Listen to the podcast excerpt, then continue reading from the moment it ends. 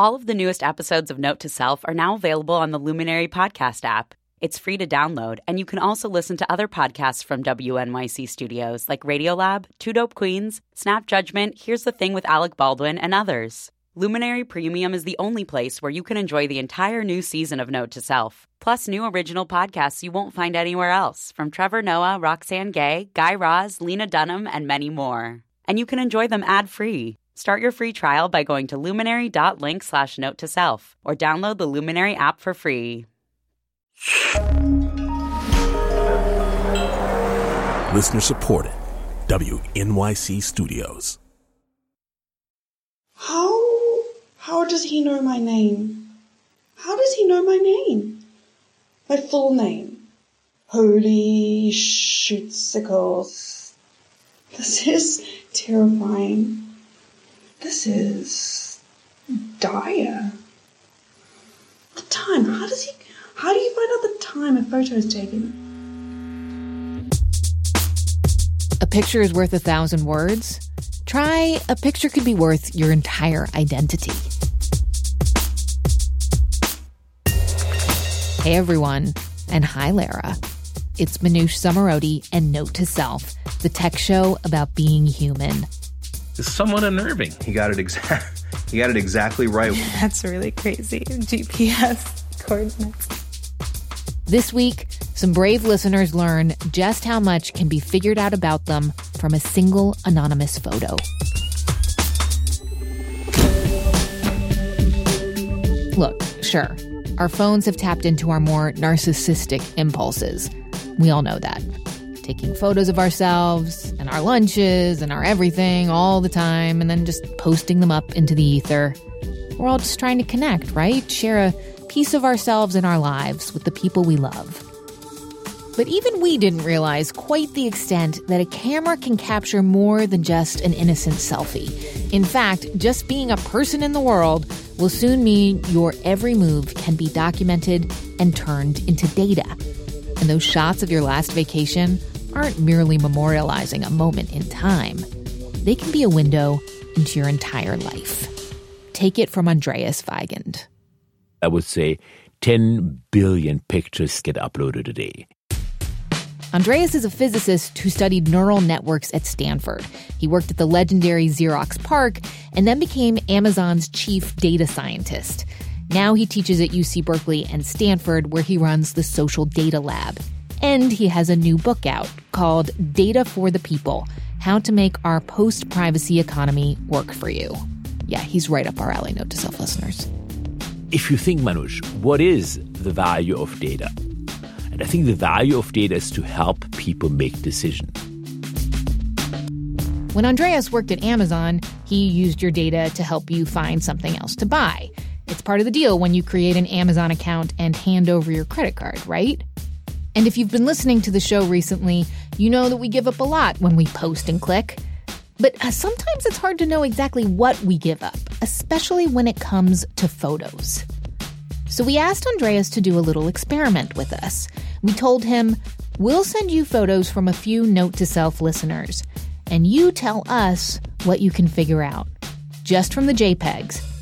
Andreas accepted our challenge, and boy, was it eye opening. All right. So, Andreas, photo number one, I will just describe it for our listeners. This is a attractive young woman. She has a knit cap on. She has long brown hair. She's smiling right into the photo. And behind her is a lake and there's a big rock with a mermaid statue on it. So the location's pretty easy to figure out. I saw it and I was like, oh, Copenhagen, right? Um, yes. Okay. But what else can you figure out? Well, we know that she took the picture on an iPhone 5 on Friday, October 10, 2014 at 2:18 p.m. And as you said, that location here is very easy unless she photoshopped it. Is there any way that you can confirm that she definitely was there? Yes, indeed. The GPS is consistent with her being in Copenhagen. So you know where she was, you know when she took it, you know how she took it. Can you use it to figure out who this person is? Um, just if you take an image like this and you go into Google, open up images, the images tab, and just drag and drop the picture in there. If Google has seen that picture elsewhere, it will show you the context in which that picture was shown. She happens to be using the same picture on her Facebook and her LinkedIn. So there it is. That's her name and her story. So you know her name. We know her name. Julia, and she went to the Parsons School of Design. That's right. You're right.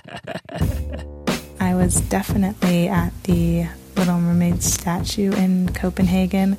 And it's not that that's like a crazy secret location, but I just think it's crazy that you could find the GPS location.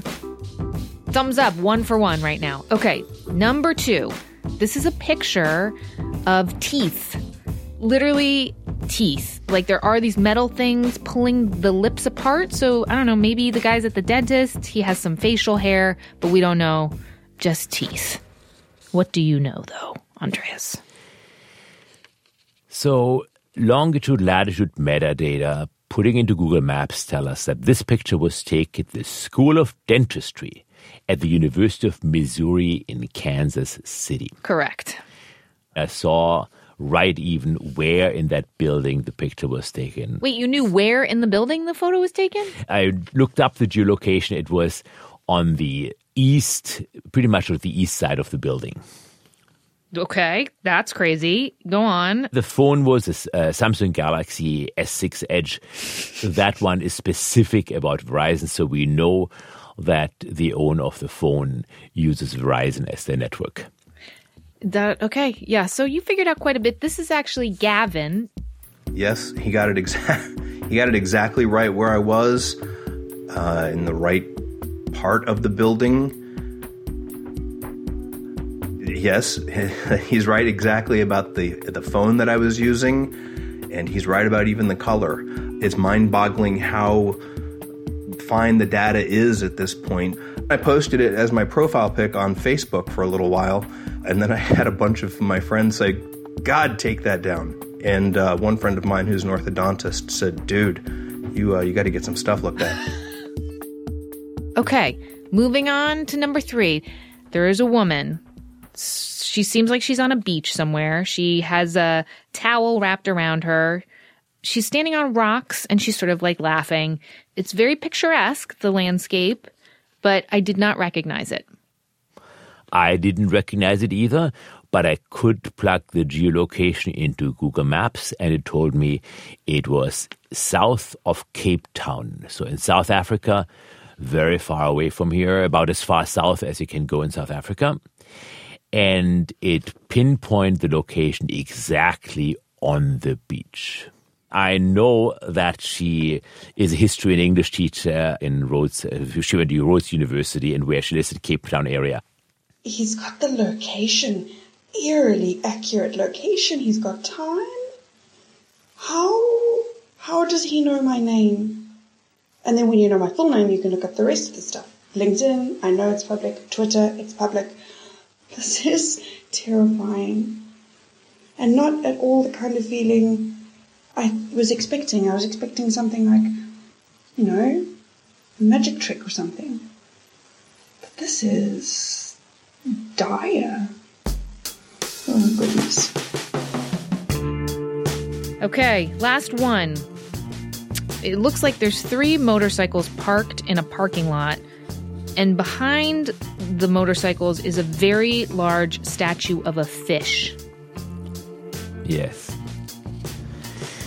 So that fish is a giant statue of a pike fish.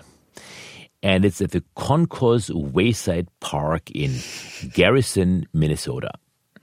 And why do I know this? That walleye statue is quite unique, and many pictures, it turns out, are taken of it. So if you use the Google Public Image Search tool and you just take that image of the fish, dozens of pictures, many of them with a description, actually show up. Any guesses about what's going on in this photo? I guess it's probably three people who took uh, a trip on a Sunday afternoon, and there's still some snow on the ground. So it was February 17, 2017, and I think they probably took an outing. But now I'm curious what did I miss? Hi, my name is Kurt, and I live in Minnesota. The information about the time and the place and what we were up to on that Sunday afternoon was spot on. Kind of makes me want to climb back into my man box and hide from the prying eyes. and his picture was taken with the iPhone 6S, but you knew that already, mm-hmm. didn't you? Mm-hmm. Yeah. so, I of all of these, it's it's interesting to me. You knew where these people were. You knew what device they had. You knew what time of day it was simply by the metadata. And then, of course, there were the things that you saw in the pictures. And, and when you combined the actual photo and all the metadata, you could pretty much figure out exactly who they were, where they lived, what they did for a living. It's pretty amazing, actually. If you had access to somebody's geodata, for instance, through their mobile phone, as Apple does it, then they even know whether you walk faster than you normally walk or whether you walk slower, more slowly than you normally do. So the power really and the danger is of stitching together data that individually are pretty innocent. Okay, so that's what Andreas can figure out about you here and now based on one innocent photo. By the way, you can see one of those photos, the one of Gavin's teeth, at notetoselfradio.org. When we come back, exactly what can happen when photo data gets combined with other kinds of information. The future of photography. It's after the break. Stick with us.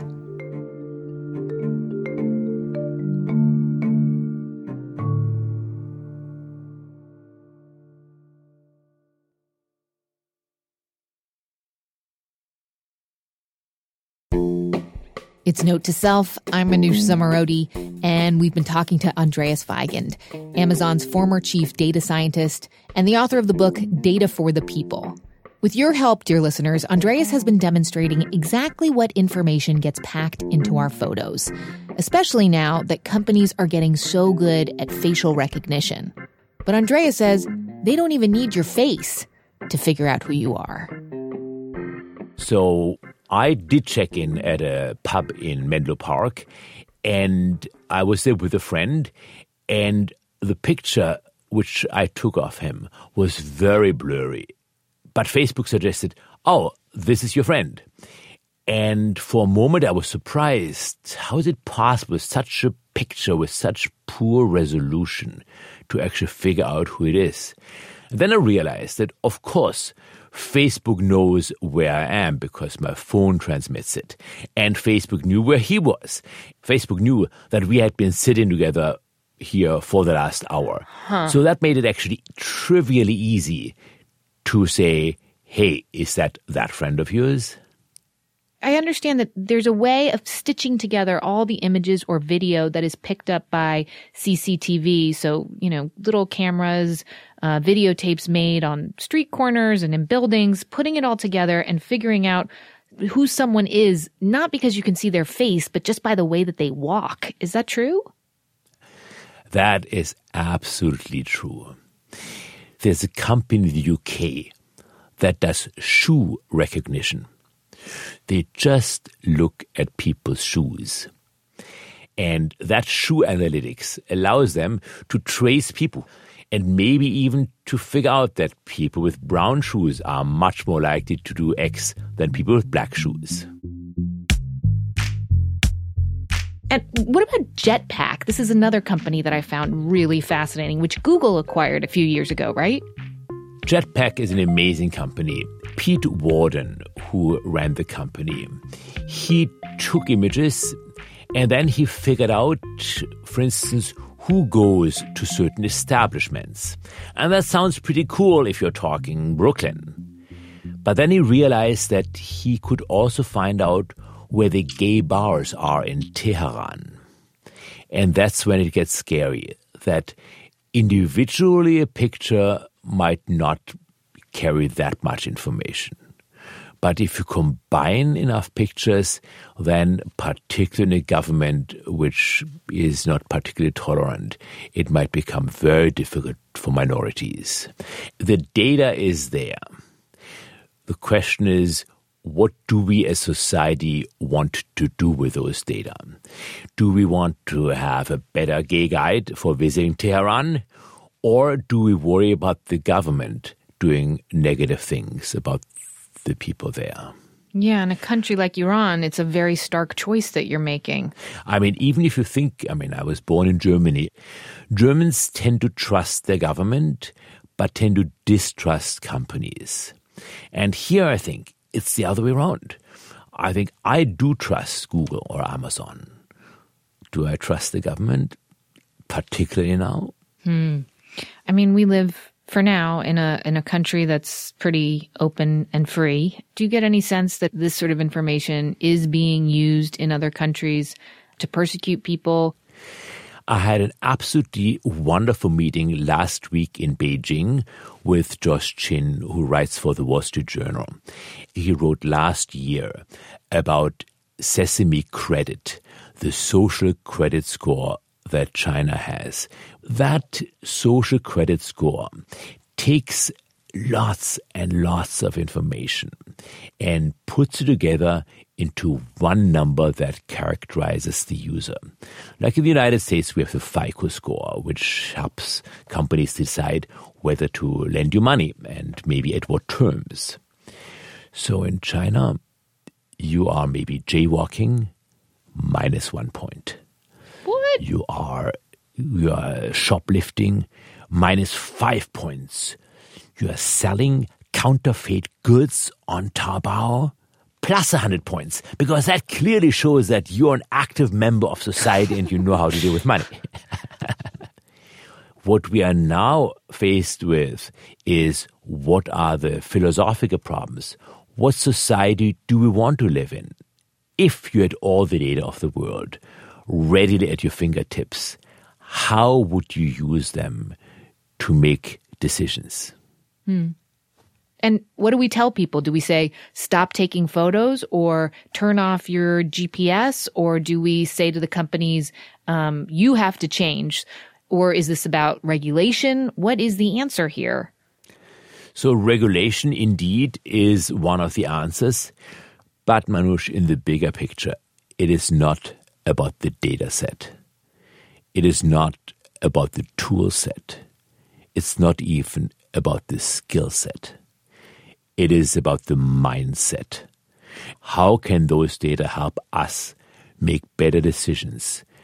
Better decisions for ourselves, not based on the metric of a company, but based on our own metric, based on our own equation of life with our own trade offs. And I want people to be aware of those trade offs. You might have taken all the precautions you can by turning off GPS, etc. However, the telephone company, of course, has to know where your phone is so they can actually connect you. And there is nothing you can do about it. I mean, you can turn your phone off, you can throw your phone away, but that way you deprive yourself of the benefit of using the phone. If, after listening to us here talking about photos, if people think about what they can get out of it, or how the photos they took might help them make a better decision. If only one step changes, I think we did a good job. Okay, I'll, I accept that one. Andreas Weigend, thank you so much. Thank you, Manoush.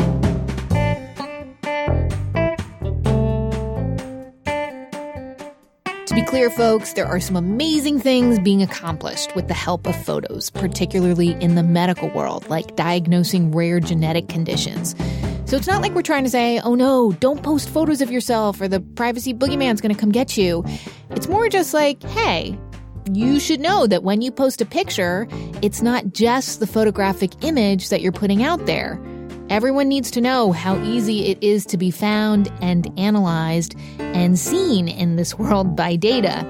And of course, this is something that we went into a lot just a few weeks ago with our Privacy Paradox series. If you found this episode helpful and it got you thinking about just how much information you give away when you post that vacation picture, check it out. It's a week long series of podcasts and challenges where you learn how to take more control over your online identity, one step at a time. It's fun, it's easy to do. We've heard it's extremely informative, and you can check it out at privacyparadox.org. The Note to Self team is Jen Poyant, Kat Aaron, Megan Cunane, and Joe Plourde. Note to Self is a production of WNYC Studios. I'm Manoush Zomorodi. Thank you so much for listening. Okay. All right.